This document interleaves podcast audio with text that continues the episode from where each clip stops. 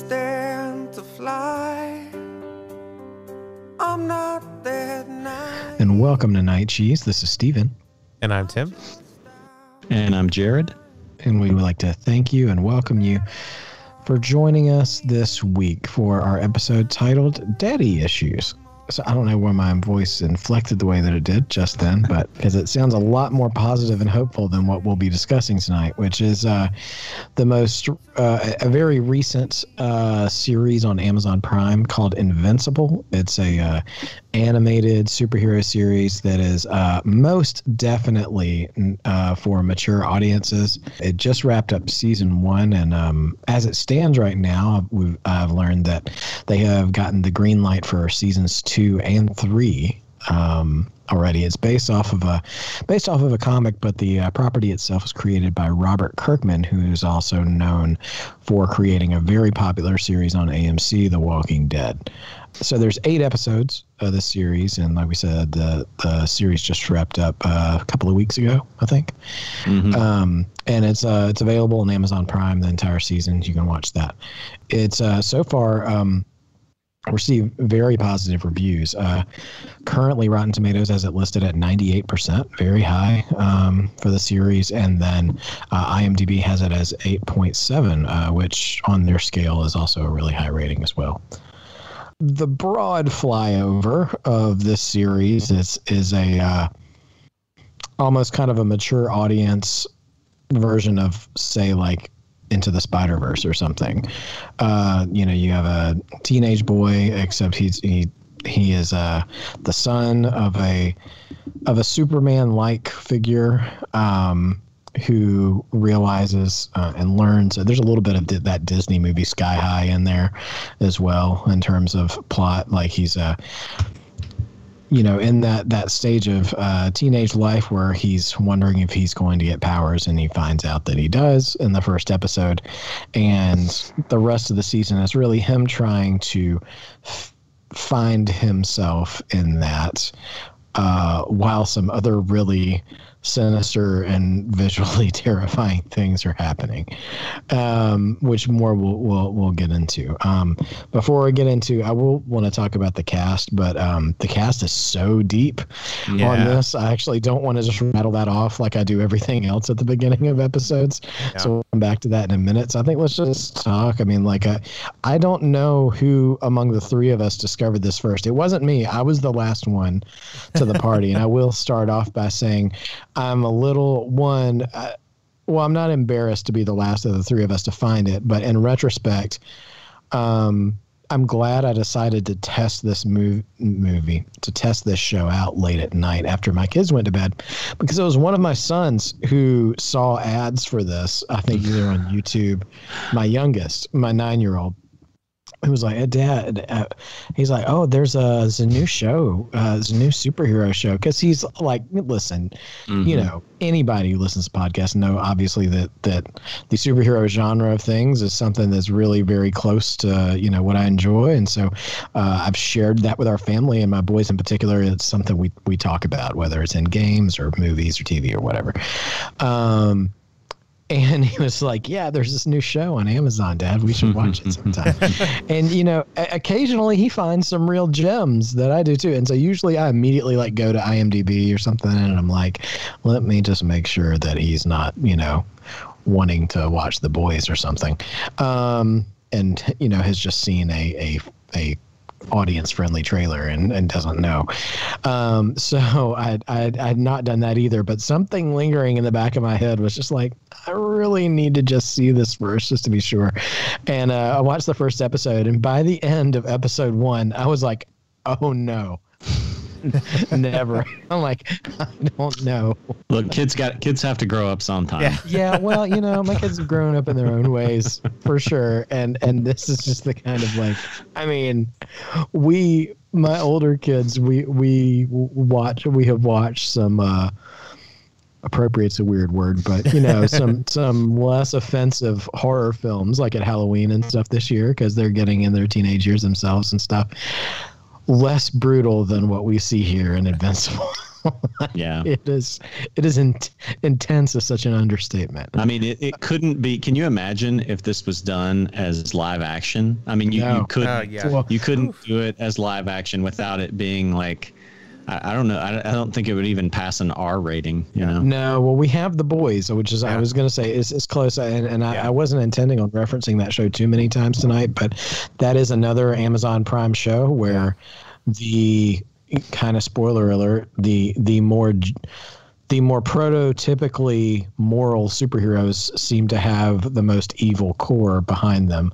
Um, I saw a meme today that was like Jeff Bezos is out here trying to brainwash the masses into thinking Lex Luthor is the hero by by by uh, buying and, and airing both Invincible and The Boys uh, uh, on his network. Speaking of feature films, so I, I'm curious as to why this this shift happened, but I think I know just from what we watch now. But in I think in 2017, um, Seth Rogen and Evan Goldberg they did kind of option it as a feature film, and then at some point between 2017 and now, it made that complete shift to animated and series. And I'm pretty sure what we're talking about is why why. But I'm Well, curious to to wonder how I that think- thought process, like when they'd made that uh, final decision. You know. Yeah, I, I, I I'm. I would assume if this film went to theaters, the film, if, if this show had been converted into a film and went to theaters, it would have died. I mean, there's just not a paying audience for it. I don't think um, for for the for the gruesomeness of the show. Um, Yeah. and Seth Rogen is a weird guy. I mean, you know, I used to just think of him as this sort of 21st century Kevin Smith kind of guy, just like obsessed with weed and, and everything, you know. But now he's, ah, I don't know. Like, I don't know how much of this to attribute to him, I should say.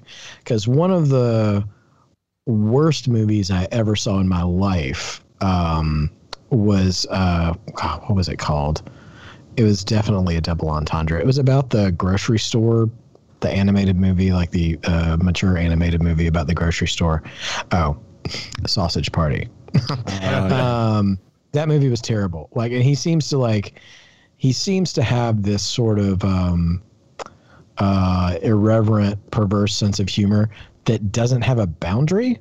And when you kind of go to the, go to the line and cross the line, like he seems to be he seems to be a creator of content that doesn't care to even um, imagine that the line is even there.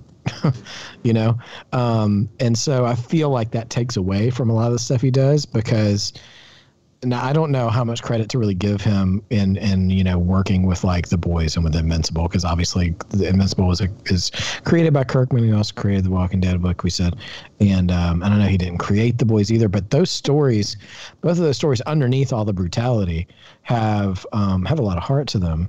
Mm-hmm. So I don't know. It just seems like he's he he, has a he's creating a certain brand of things he's producing. I think coming to expect, especially with the similarities between the two just previous referenced properties back to back. So anyway, I, you know we're kind of getting all over the place with this. But what about? I mean, like you guys, what was your initial exposure? Like I know this was actually like a graphic novel or a comic. Like, are either you like familiar with that at all, or what about you guys, Jared? Um, so I was sort of unknowingly familiar with it. Like, um, I realize now that I ran across on the internet on the internet somehow some panels from like a, a, a big event that happens in the future of the the, the comic book. Um, but I didn't I didn't put that together until I don't know at, at some point in the middle of of watching it uh, or remember that. Um, so I think it was maybe a couple episodes had been out before I jumped into it. I think maybe I jumped into it about by the time the maybe the first three episodes were out or something like that, and so I binged those. Um, so, but from that, yeah, I had no real. Um, uh, you know connection to it other than again realizing later like oh this was this is what i what i saw on on the internet which does kind of spoil some stuff um, for the future but uh, it, it didn't really take that much away. And I didn't really know exactly what the twist was going to be at the end. I, I had a guess of what it was going to be, and that ended up it ended up being right. But uh, yeah, that was my only real connection to it. And I think kind of like I think you said at one point, like at first I was kind of reluctant to get into it because I do watch The Boys, and so it just kind of felt like from from what previews and stuff I'd seen, like okay, this is just sort of animated version of maybe of The Boys of of just maybe not to that level superheroes behaving badly, but just sort of gory uh, superhero material. So um, I wasn't super eager to get into it at first, but I watched the first episode and I'm like, okay, this is this is different enough, um, and it's got a hook, uh, you know, sort of a mystery at the end. So I, I was I was interested enough to keep keep going. What about you, Tim? Yeah, so I it's funny. I I actually have so I I I want to say maybe I guess maybe when I moved into our house currently about maybe uh, six ish years ago, we so our last couple places where we lived, we were never really like in a convenient spot to go, like near a library. We, we always seem to be kind of oddly far away, so we didn't really go that often. But where we moved now, we're just a couple miles away. It's pretty close by, so we. I don't know. When we first moved, we got kind of really excited, like, oh wow, there's this library close. Let's go and kind of see what's you know what's going on. And going there, it kind of just reminded me how awesome libraries are. Like I was like, oh wow, yeah, I remember loving these as a kid. Like this is great. So we were just kind of going. I was grabbing books read. I, I probably read like two. You know, like just grabbing like 10 books that I couldn't possibly read in a couple weeks. But um, on their kind of like stack of like, you know, graphic novels and stuff, they had the Invincible, I guess, I guess the first compendium or one of the thicker sort of volumes. And I guess around that time, maybe too, I read a couple like Watchmen and a couple of other things. So I was like, you know, let me maybe I need to bring more graphic novels into my diet and just kind of see, just try them out. And uh, and so I, I got it, and I have to admit, I feel bad because I, I didn't not I enjoyed it okay, but um, looking back, I don't remember much of the not like I don't remember much of it all. I remember like in the show some of the key big things, but overall I don't remember a lot. But I did enjoy it, so I kind of had this background knowledge. But even when the animated series kind of was introduced into her, it still because I didn't like have this like deep love for it even after reading it, or I wasn't really that um, enthralled by it. I was kind of hesitant, but um, I don't remember if it was Jared or so, I don't remember how. Yeah, how someone started asking me if I'd seen it, and I decided, well, I guess I better check it out. But I kind of had the same thought Jared did about, you know, kind of just being a an animated version of the boys, which I'm glad it isn't quite that at all. But um, yeah, that was my kind of first, just kind of I don't know, it's just gonna be another like kind of cynical look at superheroes, which I don't think it completely is, which is good. But um, yeah, so I, that was kind of my first thought going into it, but I ended up enjoying it enough to to keep going. yeah, um, yeah. Well, you know, if if there are people who have who are maybe on the fence about this, I, am not. I'm not going to work super hard to try to convince anybody to watch this uh, this episode because it's uh, it's it, it's quite a it's quite an intense experience, um, like we already said. So, but um, if you are somebody who already in, liked something like The Boys, um, one thing I'll say that's different about this show is, you know, The Boys was definitely about kind of circles around the seven, you know, your your Avengers slash Justice League type group. Um, and you know, it's a different take on that kind of super group and um, the the corporate influence in that and and um, you know the cynicism there.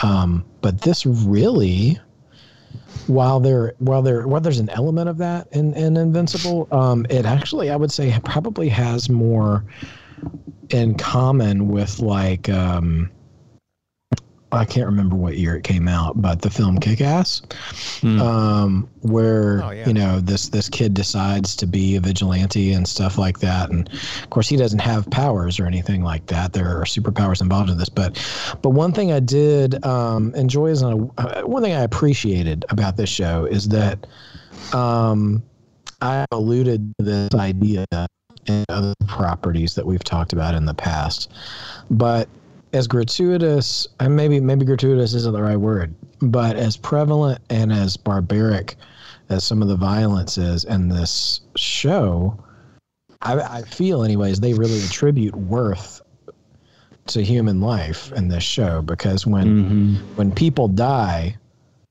you you feel that you know um, there there is a sense of loss and responsibility to when things don't go right which I think you know was was highly criticized in the past ten years in a lot of these, uh, even by by us, you know, in other other episodes about other properties, and uh, that's something I, I I really appreciate that, and also.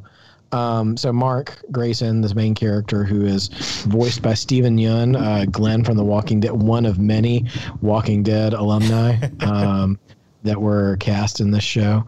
Um, in this coming of age superhero, you know, journey of his, um, you really see the struggle, um, and of him being someone who's, you know, this almost kind of uh, I was about to say this like Simba, Lion King kind of thing, like where he just he's so eager to to become who he wants to be, but the actual path of getting there, and, I, you know, we we'll certainly talk about.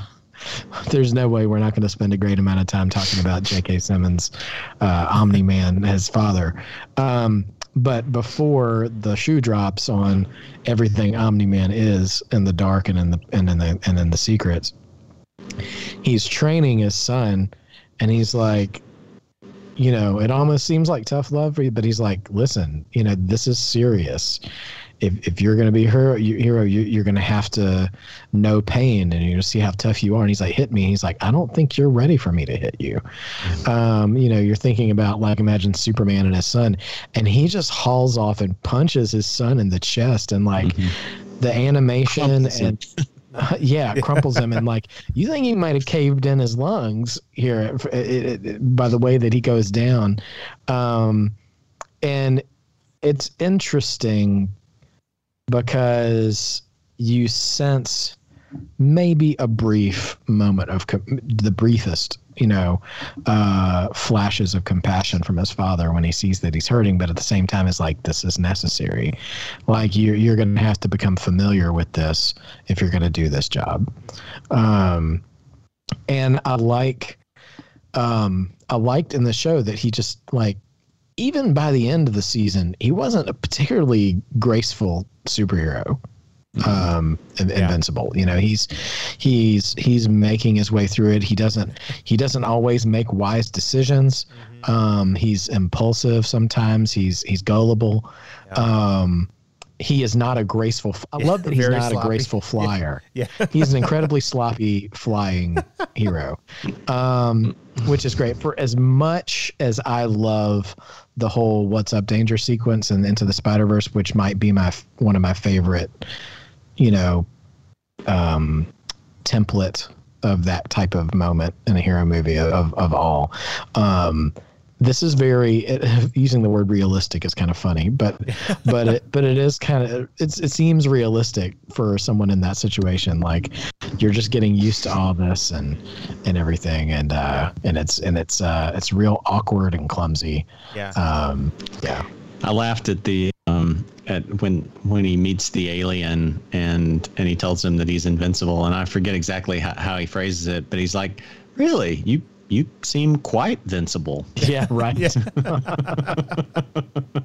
The alien voiced by seth rogen which i thought was actually a, a great performance by him. He was so Yeah. so um approachable and like you know one of these Yeah, and uh Yeah. the um yeah the elements of the show and how other heroes are heroes and villains uh, you know um are portrayed are very interesting. Um Mhm. so i'm gonna get uh we'll, I'll reference a few of them because i'm just gonna go ahead and just run through some of this very large cast list to hit some of the some of the names. So we we mentioned Steven Yeun, um, Glenn from The Walking Dead plays Mark, uh, known as Invincible. His father, voiced by the awesome J.K. Simmons. Uh, um, Nolan Grayson, who uh, whose hero identity is Omni Man, and their human mother, uh, Debbie Grayson, voiced by Sandra Oh. Um, community fans will recognize Britta. Uh, Gillian Jacobs played uh, uh, a hero, uh, At- Atom Eve. Um, there's there's a whole lot of uh, cleverness going on here in a lot of the, the hero names and stuff. Uh, we have uh, Walt Goggins um, as uh, Cecil Stedman, the head of uh, I can't remember the name of the organization, but basically the the government organization that keeps tabs on these heroes and stuff. Um, Zachary uh, Quinto uh, as Robot. Um, Jason Mantzoukas as Rex Splode. Um, Kevin Michael Richardson and Ross Marquand, Ross Marquand, also a Walking Dead alum, uh, voiced several other characters. Um, and we can get into those later, but also kind of blink and you miss it. Mark Hamill as uh, Art Rosenbaum, the, uh, the, the, the superhero suit maker. Uh, Clancy Brown um, as Damien Darkblood, uh, sort of Hellboy meets uh, Eddie Valiant. I don't know. Uh, Colum- Columbo, maybe. Yeah. You're right. um, so what's really neat to me uh, is a couple of more things here. Well, and uh, goodness gracious, I, I, I'm not even close to, to listing everybody that I wrote down, but um, is there is this sort of Justice League called the Gar- Guardians of the Globe. That's what I think is what they're called, something Yeah. like that. Um, completely comprised of Walking Dead alum. Uh, so Ross Marquand uh, voices the um, the Immortal, um, who who have c- confirmed Jared. We were we were messaging about this the night that I watched the finale. Yeah. Is this immortal being who at one point in history apparently was Abraham Lincoln? Um, just just the weirdest thing to Yeah. me. Uh, Lauren Cohan, Maggie from The Walking Dead, plays War Woman, obviously a, a Wonder Woman kind of thing. Uh, Sonequa Martin Green, who was Sasha on The Walking Dead, plays Green Ghost. Uh, Chad Coleman, who I think was, uh, oh, now I can't remember. He was a big dude. Uh, what was it? I can't remember his name now. I was looking it up, but he plays Martian Man. Michael Cudlitz, who was Abraham, as Red Rush, and then Lenny James, who was Morgan on The Walking Dead, played uh, Darkwing. Uh, not to be confused with Darkwing Duck. Anyway, so um, so I thought that was a, a really neat, um, you know, uh, uh, sort of not really an explicit reference there, but the fact that all of them shared that project together in the past and they're now, um, the you know, in this briefly together, um, but also that the, the high school that they attend is Reginald VelJohnson High School, and the principal is an animated Reginald VelJohnson who goes by the name Principal Winslow, which is just just one of my favorite things about this whole show. Um, and then uh, one of the villains uh, is voiced by Mahershala Ali, named Titan, who had a really compelling episode as well. Um, which I, I think I'd like to talk about that one at some point. So, um, gosh, where were we now? So I just wanted to get get through on all that. Um, with with how all this is uh, on the show, just such such a deep cast. So you know we, um, you know, in this in this first episode, we we finally start to learn that Mark's uh, Mark's father, Omni Man, is not all he's cracked up to be because uh, he ends up uh, infiltrating the um, Guardians of the Globe at the end in a sort of post credit scene from episode one and just straight up murdering the entire team and most gruesome fashion. Um, is uh, uh, there, there aren't there are words to, for at least I don't have them. Um, to accurately describe the viciousness on on display for that. However, um, while it's so it's and it's so strangely horrific because you you know going into go knowing nothing about the show and going into it and um, seeing the level of violence that was in the show prior to that, you kind of get a sense. It's like you get this false sense of TV rating or something. I'm like, okay, I see what kind of art property this is going to be. It's not so bad. As a matter of fact, you know, maybe a couple of my kids might enjoy it. Some of the older ones, you know, whatever. And then we get that scene. I'm like, oh Yeah. no, hmm, hmm, that's hmm. not it at all.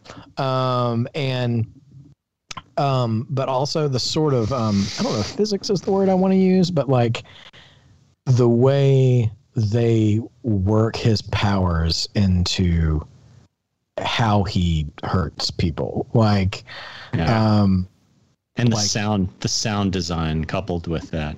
absolutely, yeah. Every every hit hurts. Yeah, absolutely sounds like it sounds like it it's it's hurting and um when you have someone like superman if he really does punch a um you know a, a an a a very invincible uh being then it's not just going to be a black eye and falling to the ground it's going to be a much different end result and and that's what you see um so yeah so he basically murders the entire Guardians of the Globe and then falls down. I don't know if he's feigning injury at that point. I don't know. You Yeah. got, yeah. I, I wasn't sure if he was just faking it or if he really did expend enough energy or took some hits to where it pa- he passed out. Anyways, I, I think he would. I, I don't think he was faking it because I think if he if he had had the strength, he would have just left and not been there at all. But I, I don't I don't know. Maybe he Yeah. was. Yeah, I'm not sure. yeah. And I suppose you know it's not the most um, relevant detail, but but um, yeah. So he ends up coming under um, investigation, uh, well, questioning, I should say. Uh, and um, so, yeah, uh, Walt Goggins' character is is uh, the director of this agency, and he's you know sort of questioning him. And um, I, I hate to admit, I didn't really notice uh, because I wasn't watching super closely in the first episode that Omni Man wasn't a part of that group. Like you know, like I, I always felt like there was some sort of camaraderie there. Uh, but you know, looking in retrospect and reading up on it, he was just like they always kind of wanted him as part of the team, but he he would never agree to join. He's like, you know, I work alone kind of guy. um, and uh, boy, did he make that you know evident.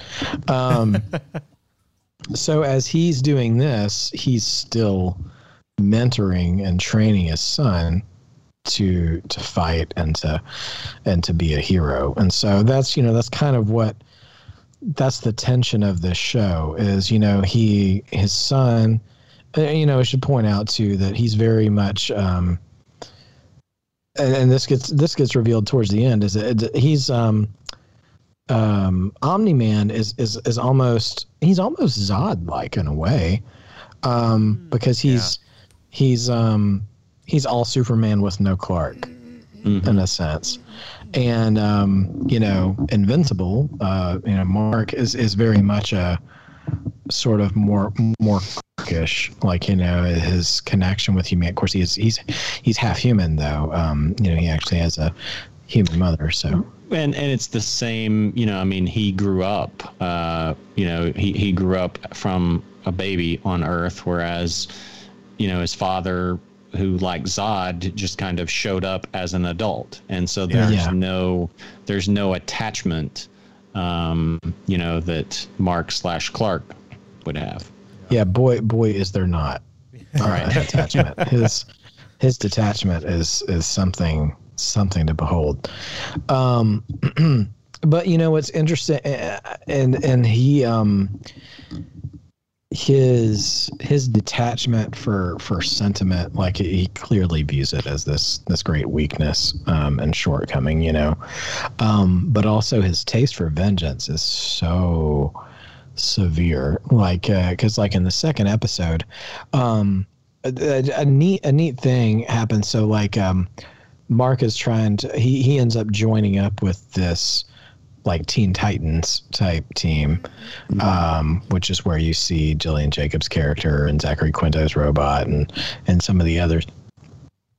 And uh they're facing this alien race. And and, and i'm i was almost disappointed that this was just a like throwaway side fight almost.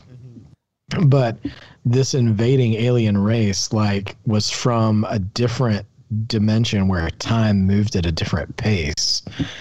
So like they came to invade and time moved so much faster on earth they all aged out and just died. And then had to retreat and then came back with with more advanced technology every time to try to keep them from aging when they were um, uh, w- when they were attacking, which I thought was really um, re- a really fascinating wrinkle, you know, for a uh, comic book fight, basically. Um, but what I get, but what, what I'm getting to in the um, uh, in that fight is like the second second or third time they show up to invade. Invincible is is getting is is getting it handed to him, and uh, and again that's the crazy thing too is that you know other than the show being called Invincible, you kind of start to believe like is he really invincible mm-hmm. because like the right. level of a beating he takes in a lot of these fights is like you know it wouldn't be an episode of night Cheese at this point without me making a wrestling reference jared but you know it's a he's very mick foley-ish like i mean like yeah. he can just take a ton of punishment but at some point you're like he's gonna die at some point here like he just can't like yeah surely not or what quality of life is he going to have because surely he's not going to be able to come back from this or something um yeah and he's just getting waylaid yeah. by the leader of the army who he is kind of squared off with every time they've come up mm-hmm. and at this point um, omni-man has recovered from his injuries and he shows up and his uh so tell me Ian, tell me what you guys think because like clearly he has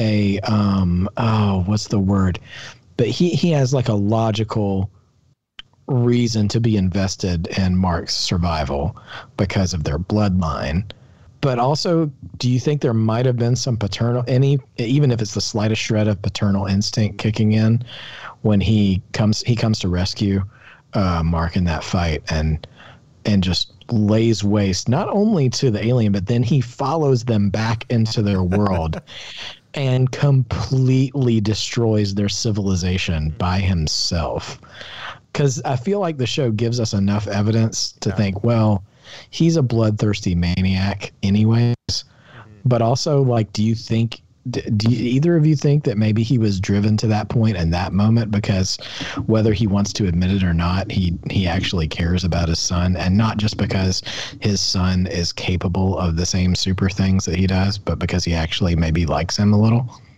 Last episode first? notwithstanding, but yeah. yeah. You want to go first, Tim? Yeah, um, I want to say at the very least that's I think initially was my thought. Like now, you know, the entire series, who knows? But I, I want to say that there is something there. Like I even you know even after watching all the way through, um, I've obviously was a little over. You know, he kind of like he kind of overzealous. went a little went a little you know further than he needed to. But um, but I think there's definitely I, yeah, there's got to be definitely part of it that was that was there was something something had to have been there. Yeah, no, I, I think he definitely loves his son. And I mean, definitely probably sounds like a strange word after you watch the first full season and yeah. see what he does in, in, in that finale. Um, but I, I think my my interpretation was like he he knew like even what he was doing to Mark in the finale as as vicious and brutal as it was, like okay, but you're but you're still gonna survive this. Like I'm yeah. just trying to to beat you into accepting my my point of view. Um, which I mean we'll get to the finale later, but yeah, I I think he's. It's hard to really kind of talk about a lot of that without referencing specific things he says and does in the finale.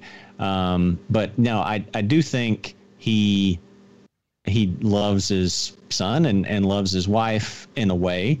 Um, but it's just beyond that. There's yeah. no real attachment to anything else.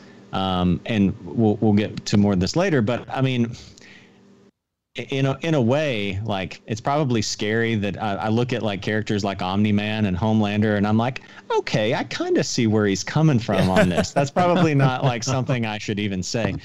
Um, but oh dear. but but um, if you know when you think about the fact you know that they do live for thousands of years mark's 17 he's been here for maybe 20 years you know maybe i go to too many links to try to you know relate to characters or understand where they're coming from but but you know if if you try to parallel that with our own lives i mean it would be like in some ways you know, probably knowing someone for a matter of days or something, you know. So, um, like your spouse versus the person you dated at summer camp. Yeah, right, mm, right, yeah. and and so you know, his whole life has been devoted to something. Spoilers, uh, you know, that that's a cause for him.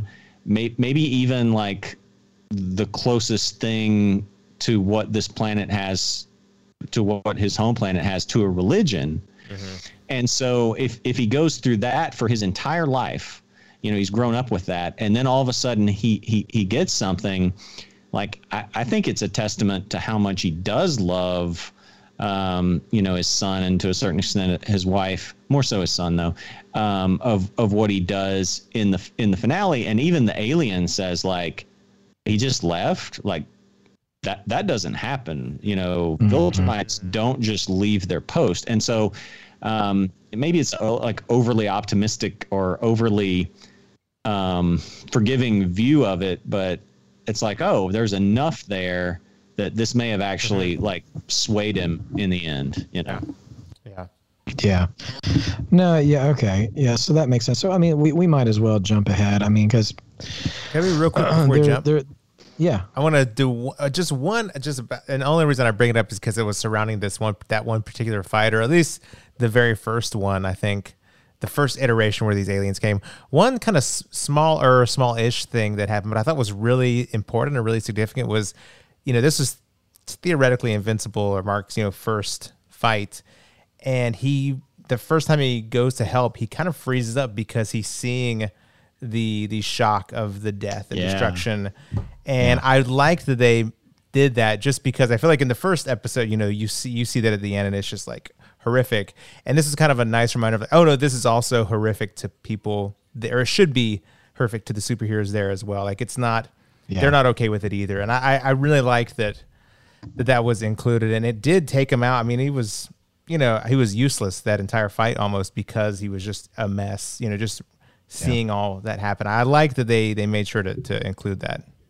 No, yeah, it's very important. And I mean, you see a, I mean, you know, we, we see we get like a, a raindrop of that in Spider-Man: Far From Home, but like the the fact that that heroes, especially young or un, um, you know, sort of rookie heroes, are not Im- while they might be physically prepared to engage in battle, they're not emotionally prepared for for um, the consequences of of battle on such a large scale. I mean, um, shoot, even look at what it did to Thor. I mean, you know, I mean, you know, at least in the MCU. Well, I mean, like these, you know, they laugh about that, but really, I mean, so, Yeah. I, so I, I think that was a really appropriate um, posturing of Mark in that situation because, uh, you know, you see him fight Titan briefly in the first episode when he's in his homemade clothes just trying to stop a bank robbery or something, you know.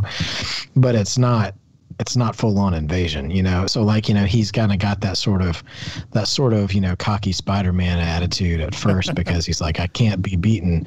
And, so- and then all of a sudden in the invasion he's like it's not so much about whether or not I can be beaten, but can I save the day because this is really big, you know? And um yeah, so I think that was a great this that's one thing the show does do well is is kind of how they frame his readiness at each stage for things.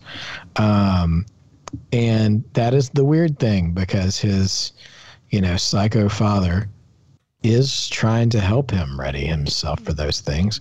And so we can get we can get here now. Let's just jump ahead because um, one thing my my loving wife's impression of this series, which I said to you guys before we started, which she was not as, as much of a fan of, really, um, is that it's it's akin to your child knowing they have your attention for a good story and they just drag it out just to keep you on the line.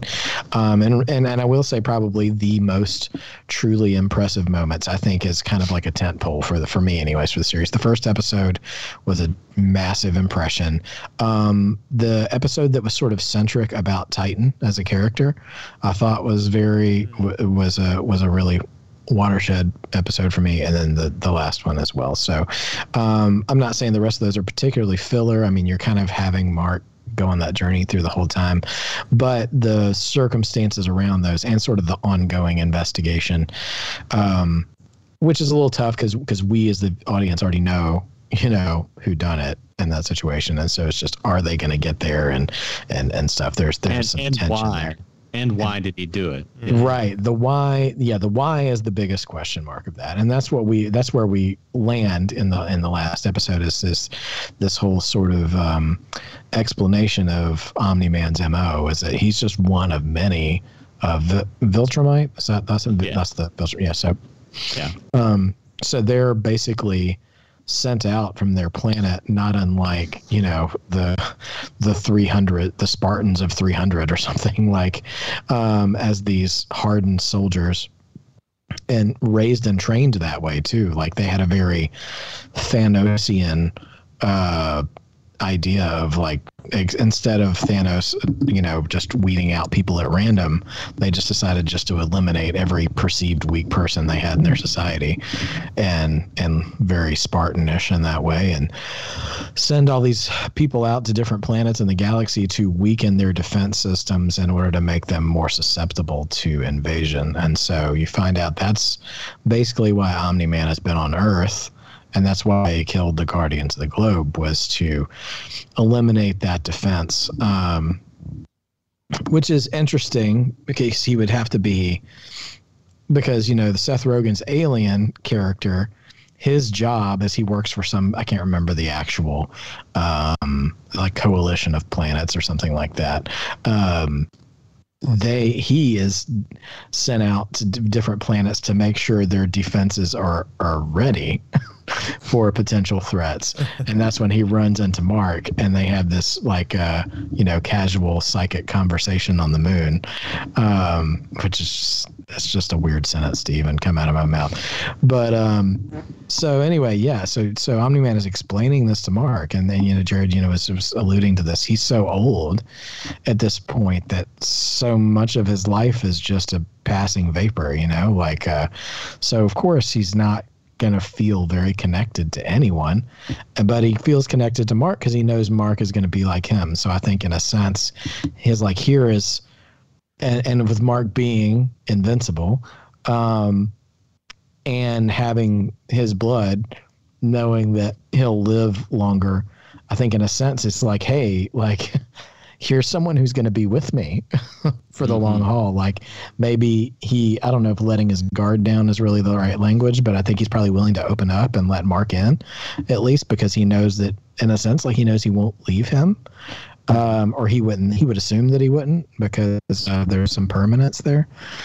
Um, and so you see you see that almost being f- for for a in a good way a bit of a weakness for him Mhm. um, but he is found out you know as the murderer of the guardians of the globe and so the um cecil's government agency tries to um, with the help of mark's mom who has turned on omni-man once she found out you know what happened um, and they've they have now sort of commissioned Mark and and re um, uh, a, a resurrected immortal to try to uh, and the, I can't remember the name of the kaiju, but that super super disgusting looking giant monster that was like Omni Man's greatest foe in his earthly history, um, all to try to basically contain him. Yeah. well, well, to try to, uh, to to try to kill him in a way, you know. I think Yeah. like Cecil's to the point where he's just like ready to. I think at one point even to let Mark die with Omni Man if that's what it takes, you know. Yeah. And that's where, you know, you get to that breaking point with uh, the mother too, because she's like, I'm not willing to lose my son. You know, it's like, take my husband because it's obvious he is off the rails and a threat to the entire planet, but not my son, you know? Um, and so eventually it gets down to the point where it's one on one um, with Mark and his dad. And it's just, it's probably the most vicious, you know, climactic superhero fight I think I've ever seen. If, if, if I can, if I can really recall. And it's not, Um, and it's not even much of a fight. It's Yeah. like it's very one sided. It's it's, a, it's a prolonged sequence of abuse almost. It's it's Yeah. um it, it's and it's very unsettling, and I think that's really the reason. Is I, I mean, c- certainly the physicality and the violence is is um is is the the brutality is only rivaled by that opening episode, I would say. Um, and but it's the emotion behind it that I think really drives it home because there really wasn't hardly any dialogue in that opening episode when he kills off the guardians who you really haven't gotten much time to get attached to in the first place. But you know you're going on this whole journey with mark and then he he is constantly putting him oh man it's even more cruel. Like cause he's putting him in situations where Yeah. he theoretically has an opportunity to rescue somebody, but he's out of his league and he keeps failing over and over again trying to save people and like maybe, you know, it seems like he can save one or two people in a situation and then he just rips it right out of his hands, you know, sometimes literally and sometimes figuratively. Yeah. Um and it's just it's just so soul crushing to see that happen to Mark and go ahead, Jared.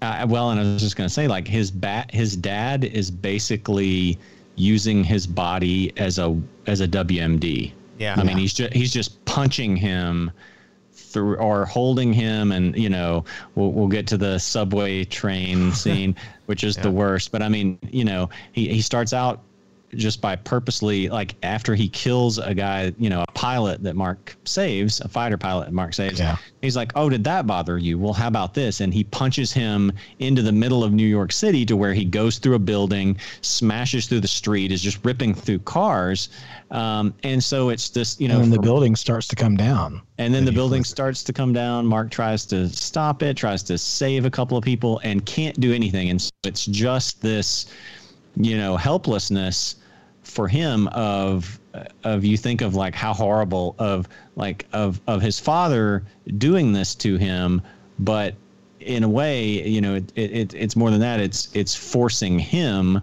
to just be a, a WMD or a natural disaster and Yeah. and not be able to stop himself from accidentally, you know, killing uh, you know, hundreds of people, uh, Yeah. if not if not more. it's almost as if his dad is like like people are like caring for people is like cigarettes and he caught mark caring for people so now you're gonna smoke the whole carton Yeah, that's a good analogy. like he and he's and he just Wow.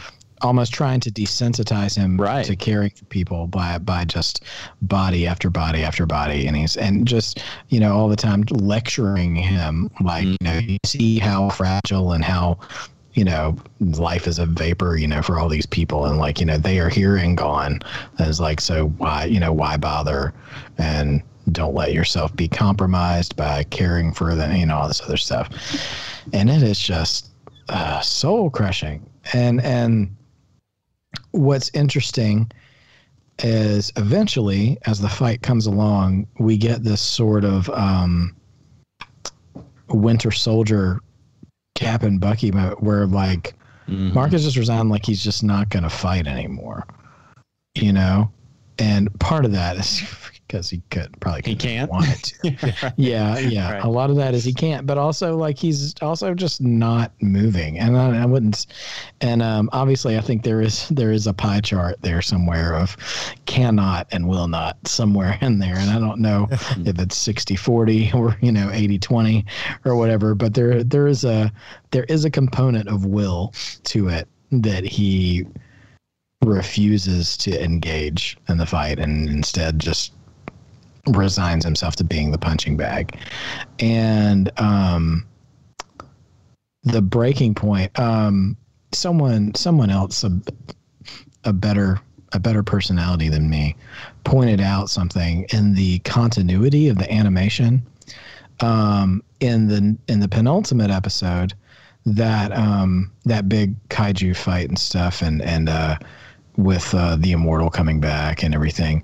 Uh, the immortal tr- tries to push out omni man's eyes with his thumbs and fails um but his eyes are red for the rest of the series like even Yeah. into the next episode Yeah. um, and speaking of continuity as well, at some point I wanted to bring this up, and this is not really the best time, but I feel like I'm going to forget.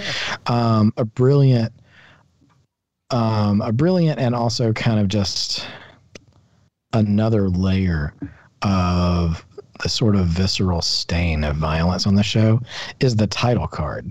Yes. Um, with every episode, it's this pristine, clean, very. It almost reminded me of the Tick back in the day. You know, this Yeah. big, bold font lettering of says "Invincible," and uh, and also like the title card always interrupts someone in a scene uh, whenever they're going to use the word invincible. So that's just, you know, if there's no theme song, it's just, well, I guess you could call me boom, invincible, you know, whatever.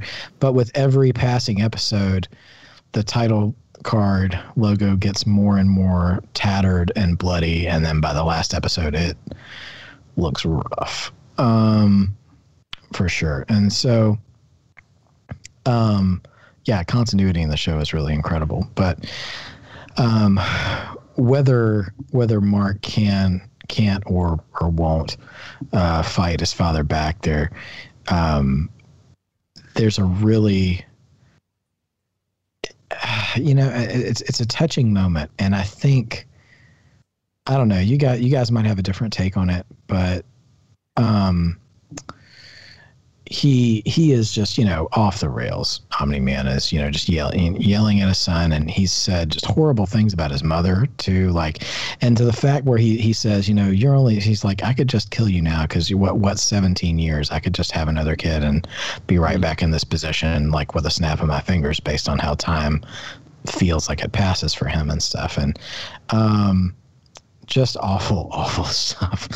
And um, I really hope that the writers of the show, like if they need therapy, that they go, you know, um, because to come up with this, some of this dialogue, as effective Yeah. as it is, feels like it had to come from somewhere. You know, I'm just like, dude, I, I hope someone's giving you a hug or something. I don't know. Um, and um, he says, you know, I could wipe out this whole planet, or it's like, or he said, in however many years, everyone you know and love will be gone, and and what will you and what will you have left? And he's just like, just can barely breathe, and he just says, "I'll have you, Dad."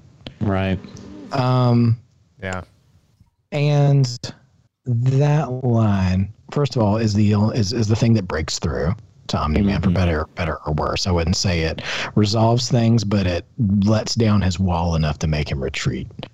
And he um I'm curious the interpretation of that response from Mark or what you guys interpret that as because one way I see it is this sort of um I feel like you could take it a, maybe a number of ways. One, you could see it as like, well, it's just going to be you and me, as in like, you know, you you can't kill me, and I can't kill you, and we're just going to have each other, kind of thing. But also, when I think about how this series has portrayed Mark as as a kid, you know, Mhm. um, and the complicated relationship of family when you love somebody, even when they're terrible. Mm-hmm. You know, there's just some people in your life who maybe don't deserve your love, but they're your family, and so you just do love them anyways. Mm-hmm. And you can't really explain it and stuff. And, and, and I wonder if part of that is in there where he's just like, well, you know, I'll have you. And I wonder if that's that sort of if there's still a little bit of innocence and naivety left in him, even though so much of life and everything has been beaten out of him, um, that he's still got a little bit of what makes him different from his dad, and he hasn't let that go. You know, Mhm. does that make sense? I don't know if it does, but anyway, but Totally. Yeah, I think it's a son to father, but it could you know it could be other family relationships, but just someone who doesn't even after a lot just doesn't want to give up, you know, on their on their father, Yeah. on their parent, on their relative. And that even through the worst of it, you still think like things can turn around, you know. And so I think that's what it kind of felt like to me. That that I'm glad you mentioned that scene because that that part just yeah that was that was a line that just really got to me. I mean it was it was pretty it was pretty oh man it was pretty gutting. I mean it was it was huge. So I yeah that's what I kind of took it as like even after you doing all this to me, there's still hope. There's still like there's still uh, you know like there's still something can turn around and I, I, I that's what that's what kind of I, I uh, took away from it. Um, yeah. So I think that line in particular, you know, I, I think that was just like a a literal sort of, you know, he tells him that he's going to live for thousands of years, um, what's he gonna have? And uh, you know, to a, to a certain extent, I think you know it, it's just literal. Like, well, I'll you know, I'll, Yeah. Yeah. I'll still have I'll still have you. You know, we'll, we're we're both going to to have a lifespan like that. Um, but yeah, I think there there is this sort of, you know, part of that scene is is Omni Man Nolan. He he knocks out Mark's front teeth, and then that triggers this flashback of when Mark was a kid playing baseball, and he was just he was so over it. Like he didn't want to He be was there. not a fan of baseball. He was not a fan of baseball. not a fan of not a fan of Earth in general. So Right. yeah, not not not caring about its pastimes either. Um, but you know, but like you know, the um, the mom, the wife comes over and you know she starts talking to him about how as we get older, you know, you, you sort of lose this like childlike. Um, excitement and everything's new and fresh and you know just kind of look at it through his eyes through mark's eyes. And he really does have a moment then where mark like hits a home run and and he's like genuinely happy with him. And so i think they were you know sort of tying that back to like now omni man having a different perspective. Like he's just come to this world with this perspective of oh this is this is so meaningless all that matters is my my bigger cause and then he looks at it through mark's eyes of, of what the world means to mark and how far he's willing to go for it yeah. and it, and it kind of gives him um, a different perspective and i think in a sense like i think with with some of the awful stuff that he's saying some of the awful stuff he's saying to mark earlier on in the episode i think it's just like cold and you know like what he what he really thinks but it seemed Yeah. like when he's really like pummeling him down at the end he omni man was almost trying to like psych himself up to Yeah. to go Mm, through with yeah. this you know where where you know if if you go back you know he he's imagining how this was all going to go you know he, he when he was back on like mount everest you see him talking and you you wonder if he's talking to mark at first but he's just he's talking to thin air because he's like trying to prepare himself for this conversation. And so clearly you know it matters to him about how this goes um, and he wants mark to to understand this perspective. And when they first start fighting, you know, he he tells Mark, you know, well, I'm not going to let you stop me or whatever. And then it's like it gets to a point where he he hasn't anticipated that it would go this way, and he didn't know what was going to happen. He assumed that he was going to carry through with the mission regardless. And then it's like he gets to a point where he's like, damn it I, I didn't know how i was going to feel when i you know i didn't expect it to get to this moment and now that it has i can't i can't go through with it you know Yeah. so um so yeah it, it's kind of a i know i didn't just cover the mark side of things there but um yeah i think i think all of mark's sort of earnestness and genuine love he, he's Omni Man's trying to psych himself up to just ah it doesn't matter, but it's like he kind of has an epiphany and like it, it has it's it's it's gotten to me. These 17 years have actually meant something, you know. Yeah. So Mark's very existence and his approach to life kind of is a living a living contradiction to the validity of Omni Man's philosophy mhm. in a way. yeah. And, a, in, a, and in a strange way, Invincible's superpower is his resolve because Mhm. I'm sitting here thinking about it now. And while they were vastly two visually different fights, how it kind of mirrored the first time he got his powers and he went back to school the next day. And he very easily could have, you know, Tobey Maguire, Flash Thompson, that bully, Mhm. uh, and embarrassed him. But instead, he just let himself get punched out and just kept getting back up. And he's he's he's the Cole Young of this story. Oh, stop it. His arcana is standing up. Um, yeah, no. So he, uh, but here, granted, he's not standing back up, but he's just refusing to be broken. Um, and so I, I, I think about that, you know, that iconic but now sadly tragic line from the Dark Knight where the Joker tells Batman, "I think you and I were destined to do this forever." You know, like, and it's just like you're always going to be you, and I'm always going to be me, and so you know, kind of thing. And so like. In that sense, I totally agree with you. It seemed like Omni Man is really trying to psych himself up, and he had these expectations of how his mission was going to be executed and stuff. And now Marcus has ruined that by being being himself. Yeah. Um, and and Marcus is kind of like, well, this is kind of who you made me to be. right. Um, and so that's who I am, and that's how I'm gonna be, and that's who I'm always gonna be, and I'm gonna be here this way for thousands of years, just like you. So here we are. Yeah. Um, and so, yeah, I, I, appreciate that they tagged on that scene with um, him and Allen, the alien, where where he is just aghast. Is like Viltrumites do not abandon. Like that is not that is not something that happens. Like, like what did you do? Yeah, how did right, you- did you right. do that? Um, and so I um I really and it's not just invincible because others i mean if i think hard enough i could come up with others but i really do like the occasional story where the fight is not won through through the through through fighting like Yeah. i mean it's it Yeah. he he breaks omni man in a different way and and that was enough and even then you know it's not that he can really break him he just has to kind of um, disarm him uh, in a way, and he's to, to where he has to leave, um, which was was pretty um, pretty interesting. So, I mean, that is sort of the main narrative of the season and stuff, which is really cool. But this show is packed with so many other little things, though, too. Yeah. and I think we could spend a little time on that um, to kind of Yeah. soften up the uh, emotion of the conversation now. Um, is there any you guys wanted? Is any guys you guys have been just waiting to talk about? Because um, I've got a few I can get through, but I'm in no hurry to to go through my list.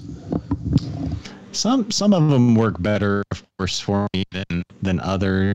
Um, some of them, when we're on them, I'm just like, yeah, let's let's speed along through this. I don't know how much I care about this, but um, Ro- robot robot story was was was interesting and and had a way more interesting payoff. Uh, Yeah. Than than I thought it would, um, where you you find out that um, he's not actually a robot. He's you don't know exactly what it is. I think I think maybe he's just like a, a deformed human, but maybe he's some other type of alien or creature. I, Yeah. I don't know. I Um, was unclear on that. but but he's almost kind of like uh, like um, Krang from um, Teenage Mutant Ninja Ninja Turtles. Turtles, where he's just like Yeah. mostly this little kind, this like giant brain with sort of some tiny appendages or whatever. um, and but he's but he's not actually inside the robot. He just sort of controls it uh, remotely or whatever. And so then you find out like he's he's doing this sort of shady stuff, and you're like, well, what is he doing? Is he is he a villain? Is he up to something? And but then then you find out later like he was He's just. uh, s I I don't. I mean, I'll just trying to have get a get bo- trying to get a Oh body. yeah, yeah, yeah, yeah, yeah. Gotcha, gotcha. Yeah. Um, and, and so, um, so he's just trying to get like a, a real body for himself, and part of the reason is because he's um, interested in this uh, other uh, in in Monster Girl, um, who is a girl who de-ages every time she uses her superpower and turns into a monster. That's a real Um, yeah. That's a real fascinating. It is, yeah. Um, and and the other interesting part to, to what he does is he you know he he catches on that she uh, likes the looks of um, Rex Splode, and so he gets draws blood from Rex Splode and then creates a younger version of Rex Splode's body. Um, and and then but then the really interesting part to it is like he doesn't actually get to live or, or get to be in that body. He just creates a copy of himself to live out the life that he wanted to have. And so, you know, it's a really tragic um, uh, story arc there. I mean, the the character in a sense lives on, but it's basically kind of like a you know, it's basically a clone Yeah. Well, the cloning technology in the show is really interesting in that because you also have the Mauler twins, who are um, the, um, the these villains who um, who are also voiced by Kevin Michael Richardson, who who was also the monster part of Monster Girl, I believe. Um, where they're these big, muscular blue twins and but one is a clone of the other and they have this real Hugh Jackman prestige situation with them that that when a copy is made their consciousness is unclear as to who the original is. So um, there is tragedy in that. Neither one of them knows who came first but at the same time they play more comedy into that because they're Yeah. constantly arguing over who the smarter one is Yeah. like well if you were so if you were so smart as like you must be the clone to do something that stupid you know like just kind of anyway so it's a it's it's a more lighthearted take on that that notion uh, which i thought was was neat as well um who else um yeah, so Clancy Brown's Damien Darkblood. I can't help. I was more interested in this, so I finished.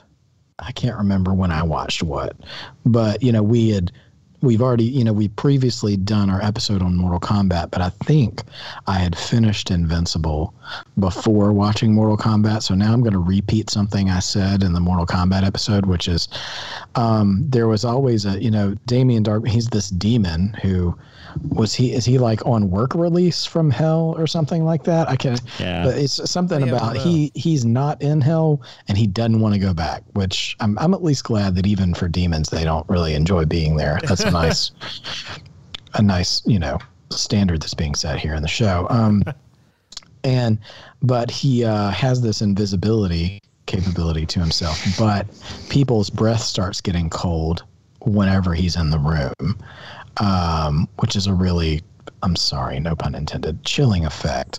Um, when there's this constant tension because he's involved in probably one of the most tense storylines, which is trying to sneak around homicidal Omni Man to try to get evidence to prove that he murdered the Guardians. And so, um, Which begs There- the question, like, if Omni Man killed him, would he just like regenerate in hell, or would he cease Yeah, to like what I don't know happen, how that what works. happens to a Yeah. demon that's escaped from hell? I don't know. I don't know. I, I want to say like they there was a punchline about that in one of the episodes too because he gets like trapped in a room or he gets uh, and, and gets uh, you know with an incantation gets set back kind of against his will and somebody was like you I can't believe he's like I can kill him he was already dead or something like that like somebody was like well he's I was like, he's he's just in hell. Like it's fine. That's where he was. That's where he came from before, or something like like like trying to um, take the teeth out of the evil of the of the action that had happened. Um, that was that was uh, something else, and then um, um, yeah. So there's an episode where Mahershala Ali's character Titan is sort of the the center of that, and he tries to recruit um, Invincible to help him take down a mob boss, and um, they play these. Uh, that was a great episode too. One that I didn't see coming. I'll, I'll say like they show you know kind of the desperation of Titan and not having the money to like feed his family and stuff, and that's why he why he's a criminal and um, and how he makes his his income and stuff, and um, how he's kind of held under the thumb of this crime boss, and so he um, tries to help tries to get Invincible to help him to sort of overthrow him so he'll be you know liberated from it, um, and then. the shoe drops and turns, he's only doing it to seize the power himself. And then that puts Invincible in a really rough situation as well. And that was a that was a great, greatly written episode because you have it's it's interesting because they show this real kind of you know um, oppressive system that's going on here with the desperation that Titan experiences and stuff. And at the same time, Mark is just out with his superhero activities at the dinner table at night now because you know everybody's on the same page. And and, and uh, his dad's like i don't like this. I don't think you should be working with him or when all this other stuff. He's like no it's fine. He's just he's like you can't trust criminals and all this other stuff which is some weird double talk coming from his dad but whatever. But he, you know he's all like you know don't trust him. Don't trust him and everything. And you and you and you've been led to believe you know it's kind of the heart instinct Yeah. that that has helped Mark make all the right choices, and it and it comes to bite him uh, in that episode, which was which is was an interesting take. And and and Battle Beast, man, Battle Beast is uh, Worf. That yeah. was Worf from Oh, uh, was. Star Trek: The Oh. Next Generation. Yeah, so that's why I was really surprised. Wow. But yeah, man, I was. I guess he's he'll still be around because he uh, he just left at the end of that episode and never showed up again. he's the Brock Lesnar of this. Um, he just occasionally comes in and wrecks people, and then takes you know four months off. So Exactly. Yeah, in all sense, it absolutely is. um, wow. Yeah. Um, pretty crazy stuff. Uh, Tim, I don't know if you noticed this, but I, the one thing I love about Amazon Prime as a service is that um, they have a feature that they call X-ray, so you can always like mhm. hit pause or something during a scene and it will sort of IMDb the screen for you. So characters who are on screen at that moment, it'll tell you who the actors are, uh, something. And if music happens to be playing, they can also tell you what the Yeah. song is. And this series used a lot of Run the Jewels. Yeah, I I was pausing a lot to remember like, what, what title is that again? You know, because I was was really that? Hold on, click, click. Yeah. yeah, they were everywhere. Man, it was. I thought about you a lot on that one because I only, you know, ever thought about Run the Jewels when they uh, released the first Black Panther trailer all those years ago, and then, um, Yeah. and so that one's used a lot. The their their music choices, I think, were excellently paired Mhm. with Yeah. with uh, their series. I thought it was really, really good. Yeah, I agree. It's good choices. Any other um, uh, sort of etc. things, whether episodes we didn't talk about, or characters, or performances, or So this isn't so much an episode, but I did like the way they handled. So you know, obviously, amidst all this plot of like Omni Man and the mystery of like why he did what he did, you know, there'd be these you know certain episodes where they'd have you know fights with aliens or you know all these kind of various battles, and sometimes there'd be even small subplots where it'd be like minutes in the episode, and that would be it. Like so, there's this one I don't even remember what episode number it was, but people uncover this mummy that is not good, you know, that is, has some sort of Yeah, powers and then that's it. And so I like so at the end of the season to kind of let you know, oh, by the way, we're coming, you know, because I think around the end of this the the series or the season, they announced the second and third episode. But like the last episode, they kind of remind you of all these kind of like loose ends that hadn't weren't complete. Some of them maybe oh, were Oh, yeah. handled pretty well, Yeah. but they weren't like completely tied up. Mars is a whole other Yeah, thing. and- Mar- Yeah. the creatures on Yeah. Mars, this the aliens that you know were defeated in the second that you know Omni Man just kind of obl- you thought obliterated. And you they kind of uh, you kind of see all these things that oh hey we didn't quite wrap it up like you know maybe we thought and so I thought that was an intriguing idea of like oh yeah they didn't just like com- you know you think you kind of wipe your hands after a battle and that's it but no there's there's there's things kind of um, happening. You didn't you didn't completely eliminate the threat. So I thought that was interesting to jump back and kind of remind you of those of those things that uh, you might have forgotten about. Yeah, that's that's sort of becoming a thing. Really, I don't know if there was a series that did it prior to Game of Thrones, but I know Game of Thrones made the format really popular where episode 9 out of 10 is sort of the big fight or finale and then 10 is sort of spinning things forward to the next season, which is smart when you when Yeah. you think about it like especially for a new series in the first couple of seasons of saying like okay here's why you need to come back for um, season two or whatever um, so yeah i did like the fact that we we just saw these little you know blips of you know stuff like like you mentioned Yeah. like mars where you know they're again talking about mark's decisions with um, Mahershala ali's character uh, and and the mob boss and all that, and how that came back to bite him, trying to do the right thing with Mars. Like the Martians are like, uh, yeah, no, you can't let the you can't let the humans live here. uh, we've got to kill them because if if one of them gets taken over, then all of these little you know parasite aliens are going to destroy all of us, and then they'll get off the planet and come to yours and all that.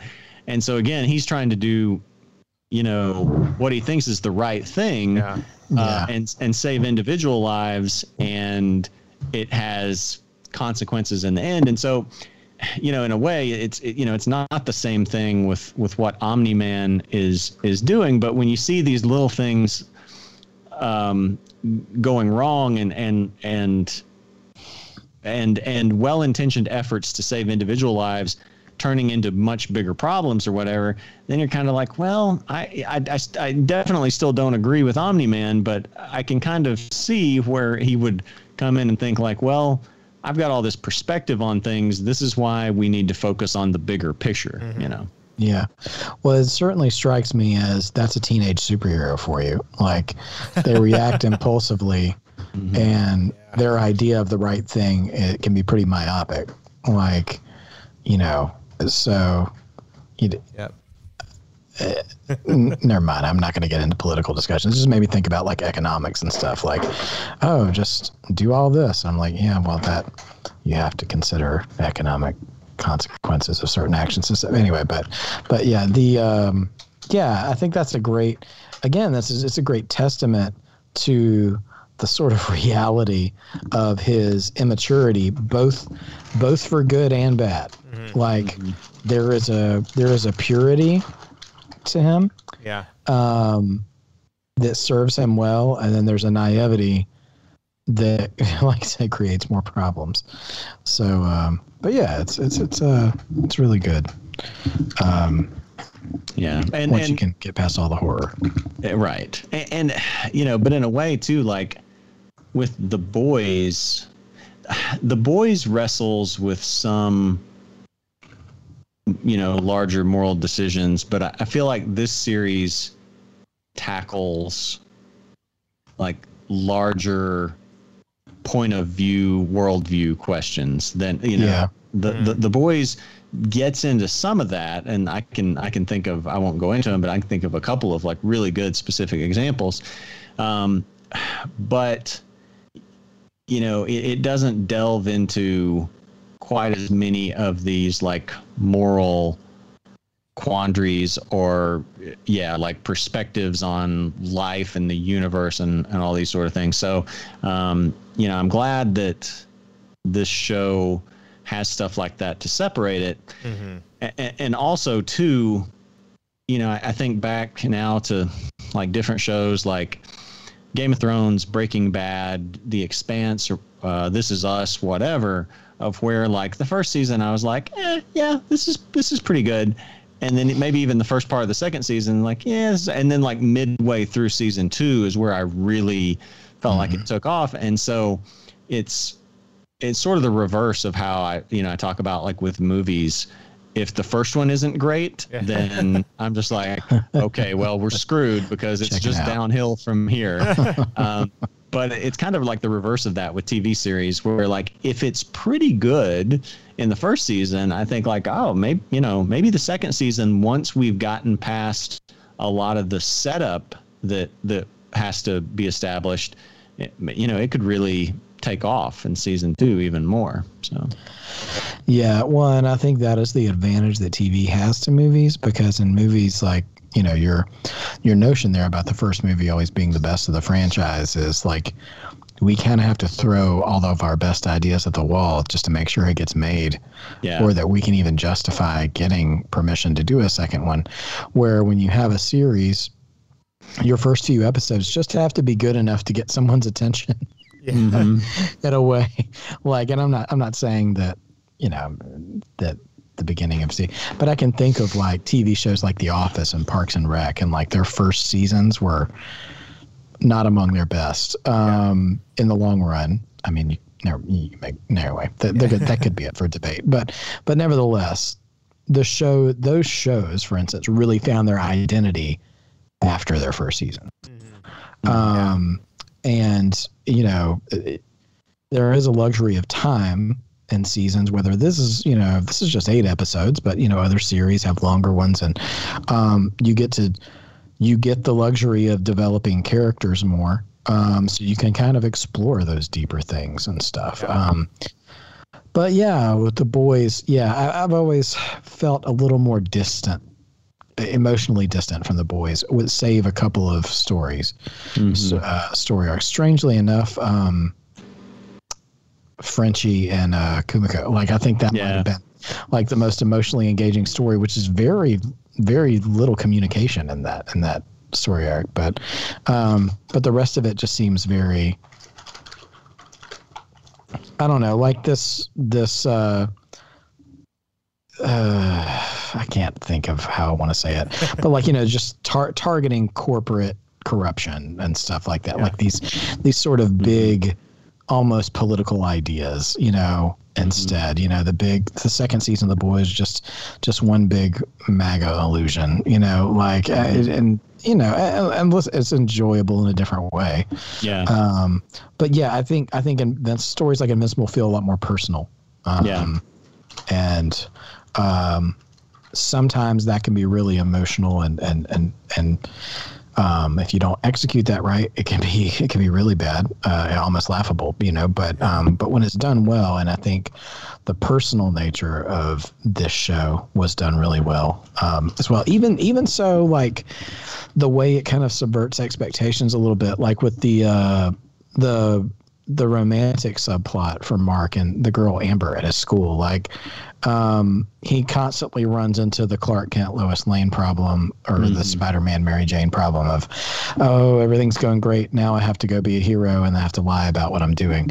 And like, eventually she like figures she, she figures out and she's just mad that I don't I don't know how I really feel about this, but like she's Yeah. just mad at him that he lied to her. And like in any other normal relationship, I would agree. I like because honesty is the bedrock of a healthy relationship. But this isn't like, hey, I'm lying to you that I have this like secret hobby where I cosplay in the park on the weekends or something. Right. This um if people knew my secret, then your life would be in danger, and that's why I don't tell people. right. But she was like, "You lied to me, so I'm going to break up with you anyways." And I even know that you're a hero, and I'm like, "Well, mm, I don't know. That didn't subvert the way I thought they thought they were. Gonna, it was going to subvert. You know, yeah. Yeah. beats me." But because like in the in the in the story, what they knew each other for like three or four months, maybe. Yeah. I don't know how long season one lasts, Yeah. but uh, I, I want to say, I want to say it was like eight eight months or something like that. Okay. Like I, I think they reference it at some point, and it's been like, oh, I think it's like uh, how long the Guardians have been dead or something like that. And I think it's been like eight months. I want to say that could be wrong, but I think that's it. Gotcha. Yeah, but it's uh, you know, and that's I wouldn't call that a particularly weak point in the show, but that's, that's just executed a little strangely. Um, Yeah.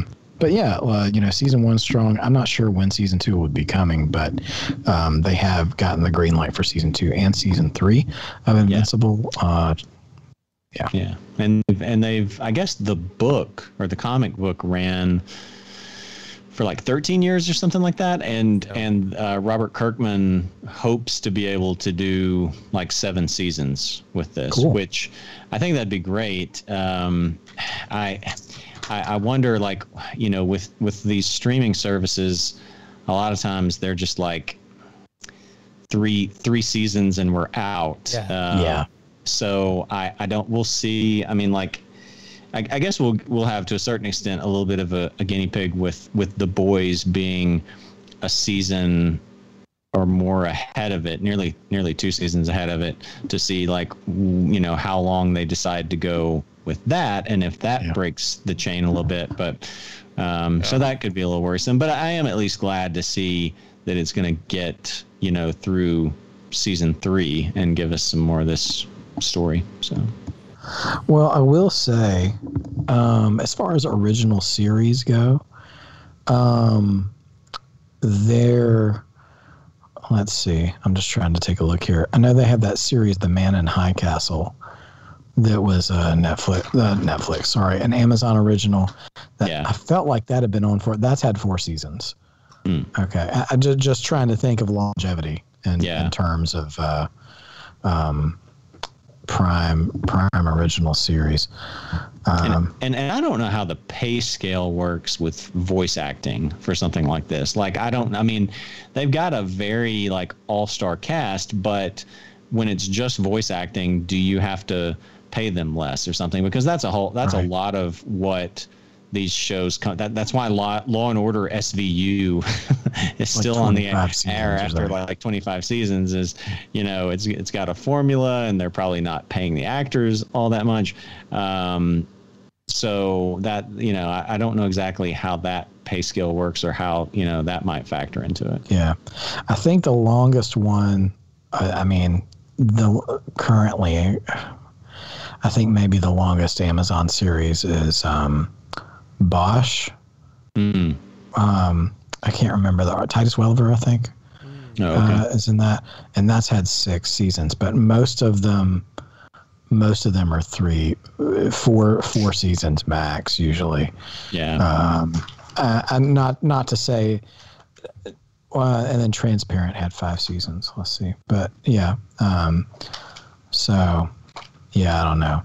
We'll see how it goes. And of course, you have The Expanse as well, but obviously they didn't do all of those seasons. They no they they they picked it up 4-3 and then they're ending it after six so gotcha. yeah Uh, yeah. So yeah, it looks like they have, and, and I mean, I don't know, se- seven seasons could be, could be a bit for for a show like Invincible. I think that's like what 50, 56 episodes, um, if they do eight for each one of them. So uh, you know, I, I'm sure if I just hope that they know when the end is coming enough to not have too many un, um, unintentional loose ends yeah uh, left there because that's the hardest thing for stories like this, you know.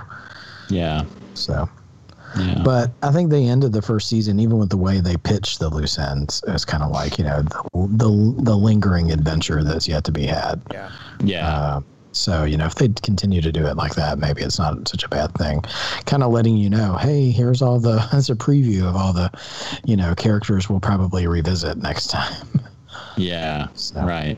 And then and and I think still, you know, of course, the, the driving thing is, I mean, Om- Omni Man has got to come back at at some point. Um, and it's going to be interesting to see those, the, you know, that that interaction.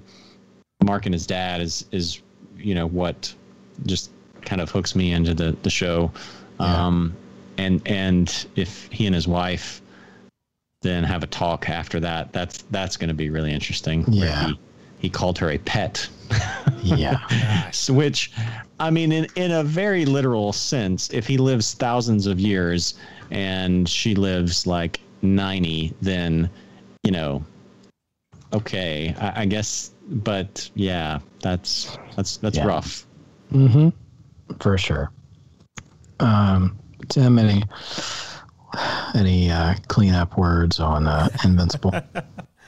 No, not really. I'm glad you mentioned uh, Debbie, the mom. I thought she was uh, at least. Now, this is one thing I do remember somewhat. I don't remember her being a really prominent uh, character in the novel. So I like how she was in the in the show. Like there was more to her. She was more involved in the figuring things out. There was there was a lot there was a lot more to her, and so I'm glad she was kind of a had a had a had a big role or big-ish. you Yeah. know? I, I, I actually saw an interview with uh, Robert Kirkman where they asked him specifically about that, um, about you know why you know he expanded that role, and he's like, or why it wasn't bigger in the first, you know, in the comic book or whatever, and he's like.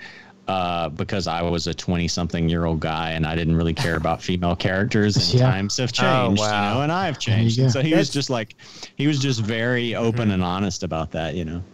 Hmm. apparently too i was just reading the trivia and apparently like uh gillian jacobs character atom atom eve was slightly had her body redrawn for the animation as well to kind of get away from that sort of exploitative female comic drawing Mm, uh, um so that's uh you know another interesting you know take on the evolution of comic creators Yeah. uh, and a little more maturity displayed which is nice um she doesn't look like she has back or neck problems or anything like that from the way she's drawn, which is nice um, and considerate. So, yeah. Um, anyway, so yeah, just to wrap up, um, Invincible available on Prime. Um, you know, the the uh, content, particularly the violence, may not be for everyone. Um, however, uh, does have a lot to offer if that's something that doesn't, uh, you know, doesn't bother you. Although, I should go ahead and warn you, it is shocking if you haven't seen any of it. Oh, oh yeah. We, we didn't even we didn't get back to really talking about it, but uh, yeah, the, uh, the the the subway train scene. Oh, Oh, geez. my gosh. Oh my gosh. Uh, that's that's the one. That's the worst. Yeah. yeah it's um yeah both visually and highly emotionally disturbing so um you know viewer discretion is advised is what they what they always say on tv right so um keep that in mind um but a stellar cast um surprisingly um surprisingly emotionally vulnerable story, you know, from the kid's perspective and stuff. And uh, more seasons to come. So if you're interested in that, that's where you can find it on Prime. Um, and that will do it for this week's episode of Night Cheese. Thank you for joining us. And uh, we'll have more in the future. So who knows what uh, who knows what's to come next because because we haven't talked about it, so we, so we don't know yet. But um, we'll we'll see you next time. And until then, keep working on your night cheese.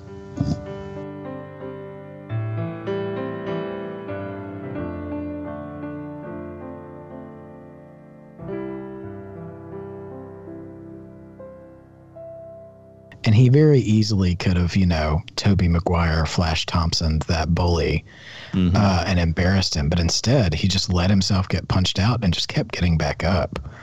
And He's he's he's the Cole Young of this story. Oh, stop it. His arcana is standing up.